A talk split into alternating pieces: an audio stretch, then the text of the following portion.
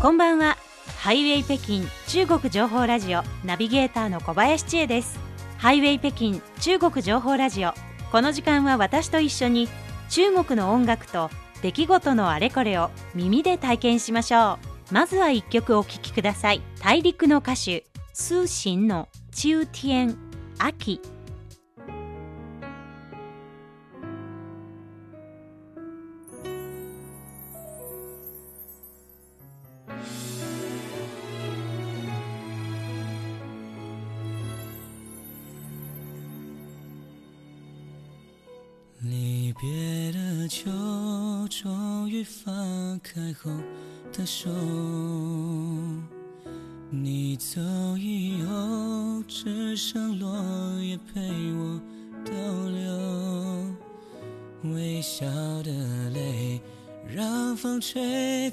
只剩忘记的自由。还没留下结果，恨不能将这错误。怎么解脱？直到最后都不愿放开的手。秋天以后，我们都要学会成熟。也许时间会停格在每个想你的时候。让你一个人走，泪在我心里流过的痛。往事回首，你的笑容带不走我心中那一丝哀愁。在每年秋天这个时候，爱到最后。沉默消失前最眷恋的理由，安静的节奏，风轻声动听，却忧伤依旧。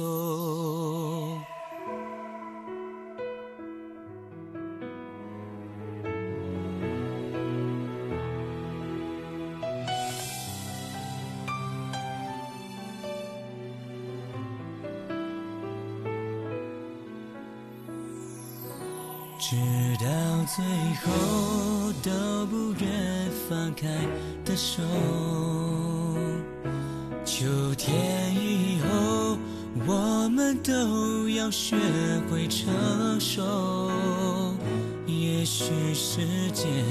会停格在每个想你的时候。让你一个人走，泪在我心里流过的痛。往事回首，你的笑容带不走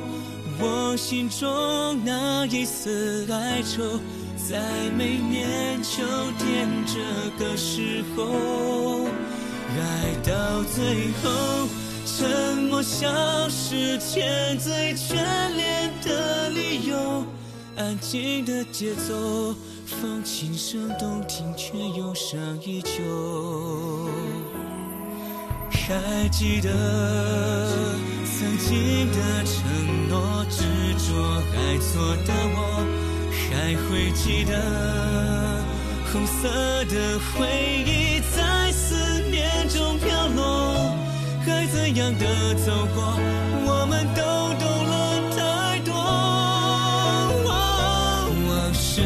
回首，你的笑容带不走我心中那一丝哀愁。在每年秋天这个时候，爱到最后，沉默消失前最眷恋的理由。安静的节奏，风轻声动听，却忧伤依旧。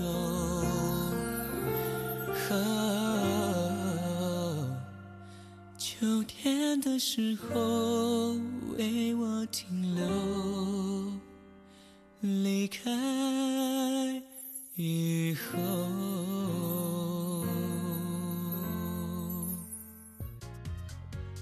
今日の話題のラインナップは映画「スラムダンク中国本土の興行収入130億円超独身者2億3900万人。結婚できないが大きな社会問題。中国ベトナム国際直通バス毎日運行。放射線測定器が売れ筋商品に。オンラインで罵倒代行サービス。AI による学位論文代筆。学位証明書取り消しも。騙されてミャンマーで虐待受けた仲介員博士救出。という7本です。それでは最初は映画スラムダンク中国本土の興行収入130億円超という話題です。井上武彦監督脚本による日本のアニメーション映画ザ・ファーストスラムダンクの中国本土での上映が終了しました。合わせて4ヶ月122日間に及ぶ上映期間中の観客動員数はおよそ1817万8000人に上り6億5900万元およそ131億8000万円を超える興行収入を上げました。8月19日の上映最終日当日には北京、上海など中国各地の映画館にスラムダンクファンが殺到し自分の青春と情熱をかけて応援すると叫びながらラストゲームを楽しみました。最終日の興行収入は162万2000元およそ3250万円に達したということです。ザ・ファーストスラムダンクは4月20日に中国本土で一般公開され4ヶ月にわたって上映されました。大反響のため5月12日6月9日7月18日とこれまでに3回上映期間が延長されていました。井上武彦の名作アニメ「スラムダンクは中国では1980年代と1990年代生まれの若者にとって青春の記憶の一つと言われています。データによりますとこの映画の観客は主に25歳から39歳に集中していて女性の観客が49.4%を占め男性の観客とさほど差はありません。また映画に対する評価も女性観客による評価は10点満点中9.4と男性観客の評価を0.4ポイント上回りました。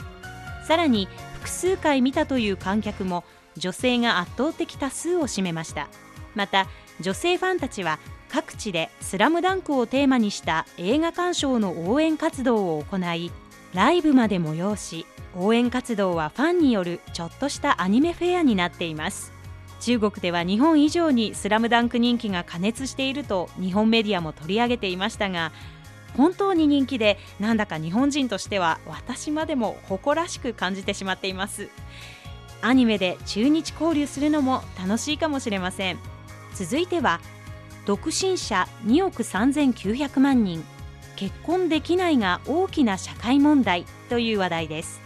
中国では独身者人口がますます増え出産の年齢も上昇しています。今や若者にいかにして独身を卒業してもらうかが大きな社会問題です。中国統計年間2022によると2021年時点で中国全国の15歳以上の独身者人口はおよそ2億3900万人でした。また中国国税調査年間2020によると2020年における全国の平均初婚年齢は28.67歳で2010年の24.89歳に比べて3.78歳上昇しました。中国科学院心理研究所が中国の若者が結婚しない原因について行った調査報告では独身で居続ける理由について社交権が固定されている。自分はオタクで人付き合いを好まない。自己表現が下手が上位を占めました。その他にも余暇はネットなどの仮想世界に費やす。異性と知り合うルートが限定的。異性との付き合い方がわからない。仕事が忙しいなどの理由を挙げる人が3割から半数近くいました。2億3900万人の独身者と中国の規模の大きさも物語っていますが実際に日本の2倍に上る独身者がいるというのはやっぱり問題でしょうね。しかしこの中のどのくらいの人が独身を自ら選択しているのか結婚したくてもできない人はどの程度なのかまたその理由についてもこの問題を緩和していくには重要になるんではないでしょうか。日本も同じように社会問題化していることですしお互いの国の事情も踏まえて参考にし合えるところがあるかもしれませんね。続いては中国ベトナム国際直通バス毎日運行という話題です。ベトナムと隣接する広市チワン族自治区の中心都市である南寧市とベトナムのハノイ市を結ぶ国際直通旅客輸送バスがこのほど運行を再開しました。中国とベトナムおよび ASEAN 東南アジア諸国連合の国々による観光目的の相互訪問や経済の往来に新たな動力が注入されました。このバスの走行距離はおよそ381キロでうち中国国内は210キロ。ベトナム側は171キロで所要時間はおよそ7時間半です。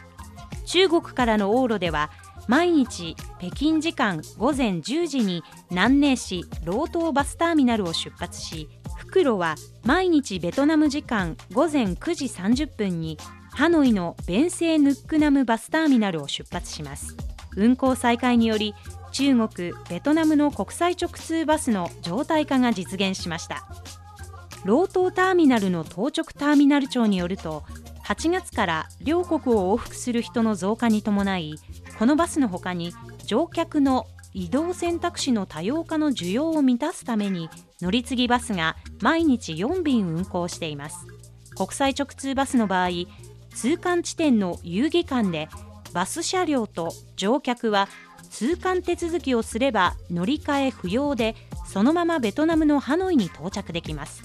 この便利な国際道路輸送ルートは両国の経済貿易と人の交流のために寄与するものとみられています。国境をまたぐバスや列車というのは日本人の私にとってはちょっと想像しにくいというかでもすごく楽しみでワクワクするような感覚があります。大陸ならではの交通手段魅力的ですね。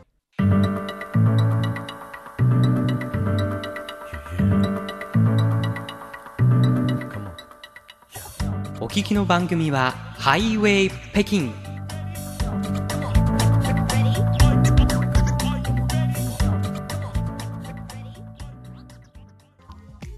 それでは続いては放射線測定器が売れ筋商品にという話題です。日本が8月24日から放射能汚染水の海洋放出を開始したことで中国の各大手オンラインプラットフォームでは放射線測定器が売れ筋商品になっています。中国最大のショッピングサイトタオバオの検索数が多い商品データによると放射線測定器など関連製品の検索件数は8月24日からの1週間で232%増加したということです。関連製品の価格は200元およそ4000円から1000元およそ2万円まで様々です。これらの製品の説明には食品、化粧品、海鮮、鉱石、大理石などを対象に X 線、ベータ線を含む放射線を測定できると表示しています。複数の店舗のカスタマーサービスによると最近は注文が集中して在庫がなく出荷までには時間がかかるということです。これに対して専門家は放射線の測定には機械による検査だけでは不十分でサンプルの採取やサンプルの全処理対応する検査方法の確立も必要だとの考えを示しました。河南理工大学環境エネルギー学部の張衛生教授は測定にあたってはサンプルに含まれる物質ごとに測定方法が異なると指摘しています。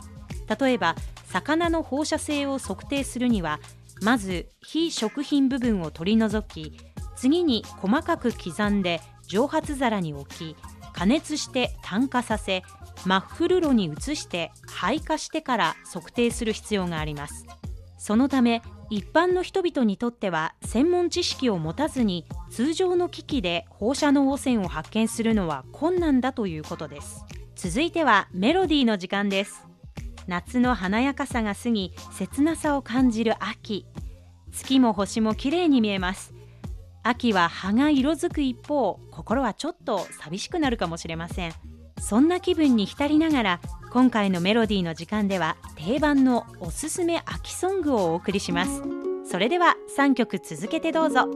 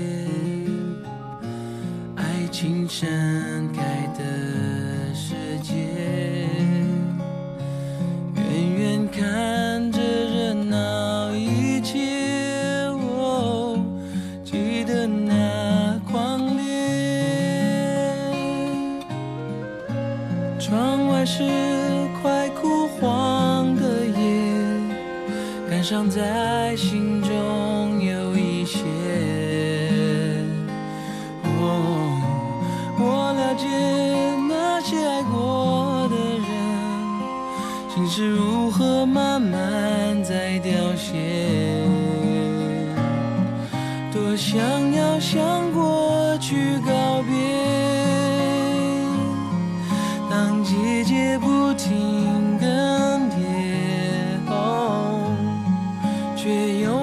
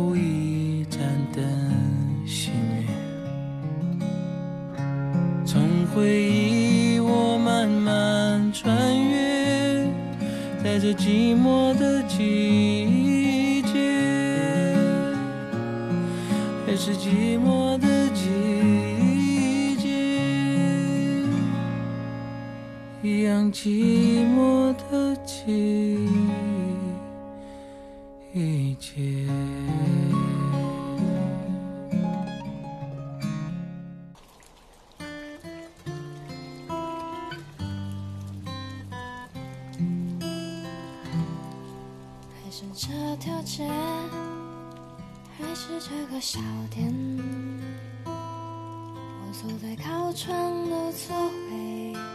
希望你能看得见十年之前我没有时间消遣。没有时间陪你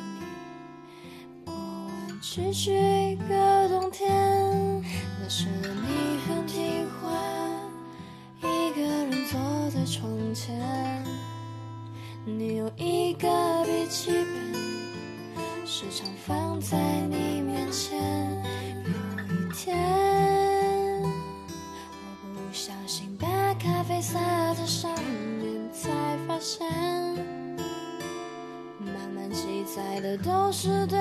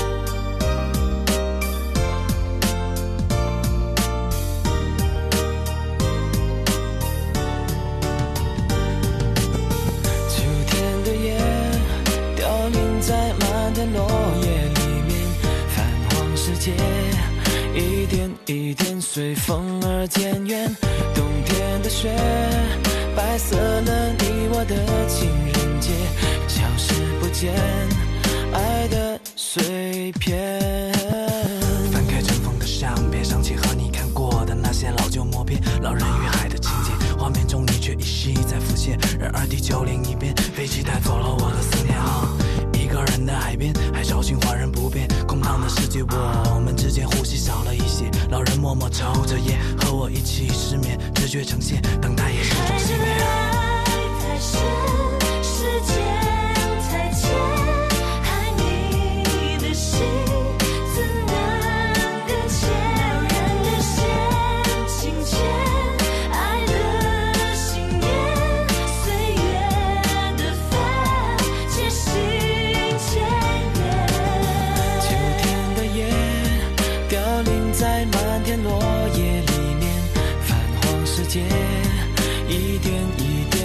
风儿渐远。冬天的雪白色了你我的情人节，消失不见爱的碎片。铺满灰尘的乐章第二页，放在那里好久都没练，静静写下诗篇，等待从大海的另一边，却被季风别现。You know，爱所维系的生命线在风浪浪中摇曳，我依然坚守这一切。老人他默默牵着线，和我一起哽咽。也许明天，也许很远很远。爱太深，时间太浅，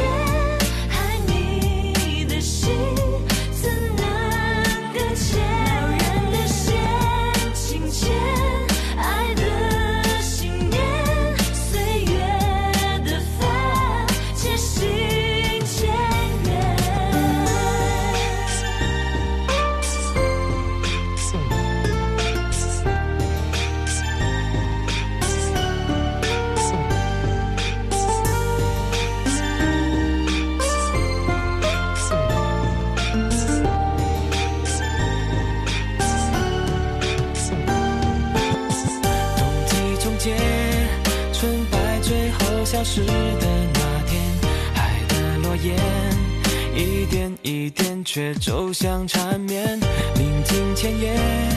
老人守候着他的心愿。海的对面，你我两个世界。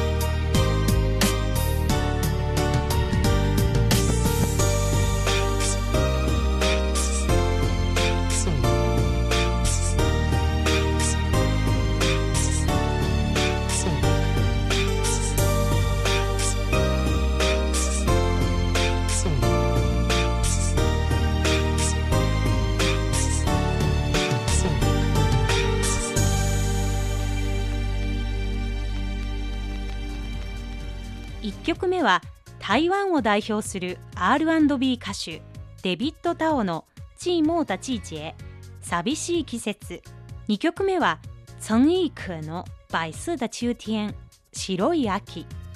3曲目は海明威とウーチョンのデュエットによる「老人与海老人と海でした。それでは引き続き話題をご紹介しましょう。続いてはオンラインで罵倒代行サービスという話題です。中国中部に位置する湖南省長沙市の警察当局はこのほどインターネット上に罵倒代行サービスの広告を掲載したとして容疑者の身柄を拘束しました。警察の調べによると容疑者は2022年10月から現在まで1日100元およそ2000円の料金で顧客が指定した SNS プラットフォームで罵倒の言葉を書き込むことでおよそ1万元20万円ほどの利益を不法に得ました。電子商取引プラットフォームで罵倒代行のキーワードで検索してもサービスを提供する業者はヒットしません。しかし作業を手伝うなどで検索すれば関連業者にたどり着くことができます。これらの関連サービスの掲示には悩み解消鬱憤晴らし匿名で手伝う安全で秘密保持専門的で高効率都合が悪いことを本人に代わって言う24時間オンラインサービスなどの説明があります。レビューを見たところ顧客が罵倒代行サービスを探す理由は感情的な葛藤や人間関係のトラブルゲームの中で生じた摩擦などと様々です。こうしたサービスの公表率はほぼ100%と高く職務を全うしてくれた痛快に罵倒してくれた効率的だったすっきりしたなどの書き込みが多く見られます。北京の弁護士事務所に所属する弁護士は取材に対しオンラインでの罵倒代行サービスはサイバー暴力の一つにあたり治安管理処罰法違反に問われかねない。悪質な場合には5日以上10日以下の拘留が適用される上500元およそ1万円以下の罰金を課せられる場合があると説明しています。またこのような行為は民法典に定められた関連規定に違反する可能性があり他人の名誉を侵害すれば権利侵害の責任を負わなければならないと指摘しました。罵倒代行はさらに刑法に違反する場合もあります。刑法第246条は暴力またはその他の方法で公然と他人を侮辱したり事実を捏造して他人を誹謗した場合悪質であれば3年以下の有期懲役や禁錮政治的権利の剥奪が適用されると定めています。気持ちのいいニュースではありませんがこうしたサービスを利用する人も少なからずいるという事実があります。こうしたサービスのみならず自ら投稿する言葉にも暴力性がないかということに注意を払っていきたいところです。続いては AI による学位論文代筆学位証明書取り消しもという話題です。学位双方案が第14期全国人民代表大会常務委員会に提出され審議を受けました。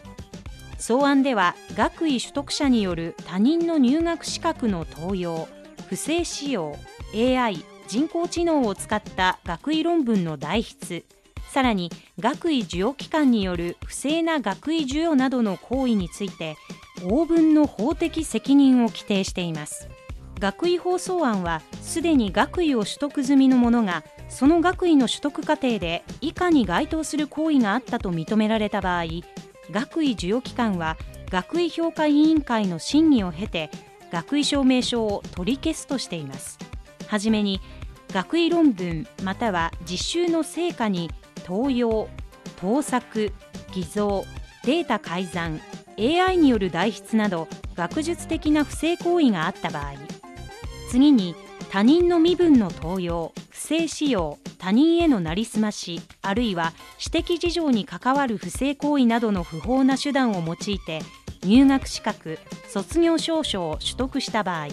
最後に在学期間中に学位授与に値しないその他の違法行為があった場合の3つです。草案ではまた他人の身分の盗用不正使用他人になりすました高等学歴教育入学資格取得などは犯罪となり法に基づいて刑事責任を追及することを規定しています。学位授与の条件面については草案は学位論文または実習の成果を口頭諮問の前に諮問委員会に送って審査を受けなければならないと規定しています。また内容が国家機密または商業的秘密に関わる場合を除き口頭諮問は公開で行わなければならないと定めています。あってはならないことではありますがこうした規定が設けられるということはこうした行為が行われてしまう恐れが十分にあることを表しています。不正行為で誰の学位が取り消されるようなこともないことを祈ります。それでは最後は騙されてミャンマーで虐待を受けた仲介員博士救出という話題です。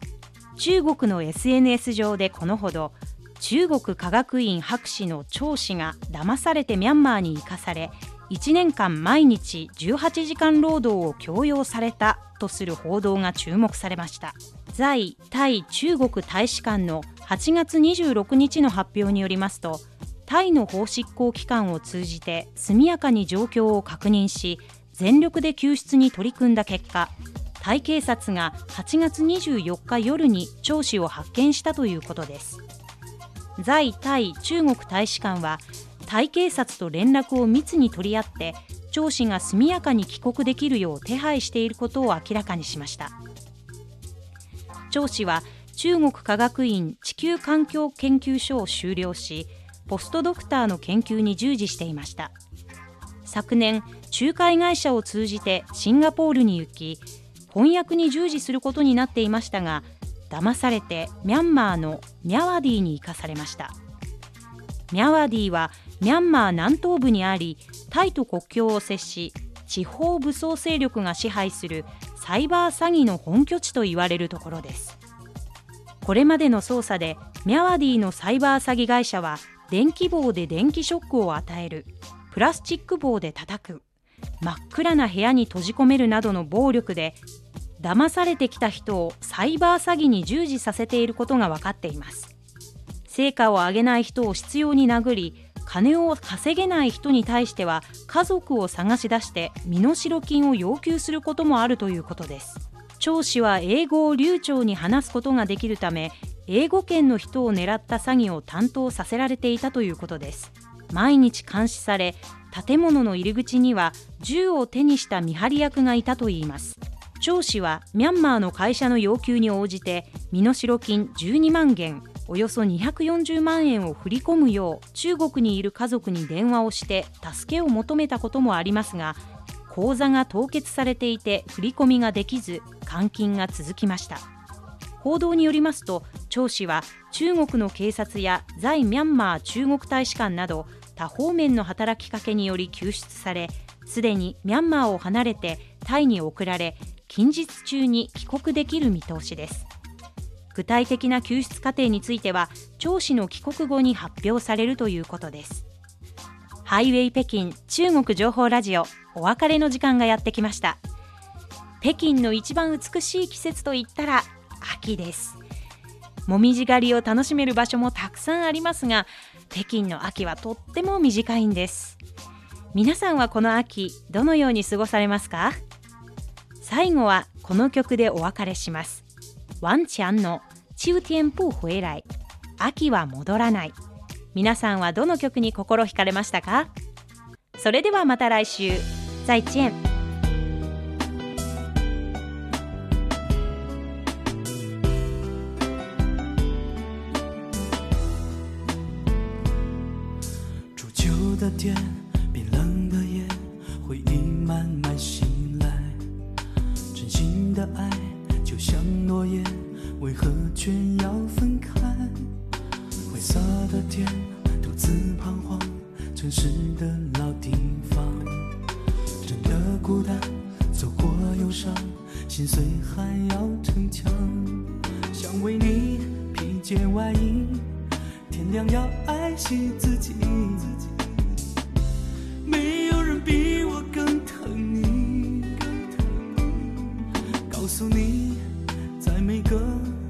想你的